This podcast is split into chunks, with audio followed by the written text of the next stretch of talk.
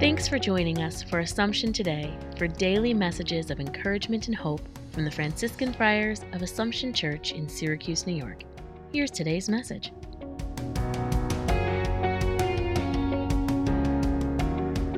A reflection for February the 14th.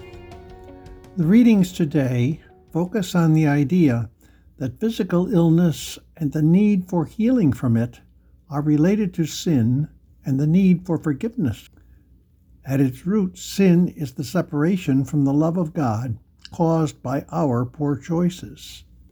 Forgiveness or love, in its fullness, removes this. By happy coincidence, they are the readings for Valentine's Day.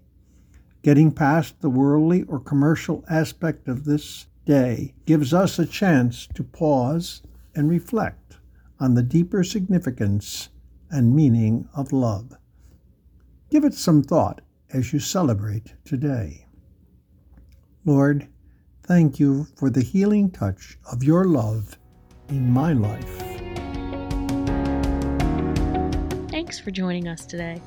Connect with us online at AssumptionSYR.org.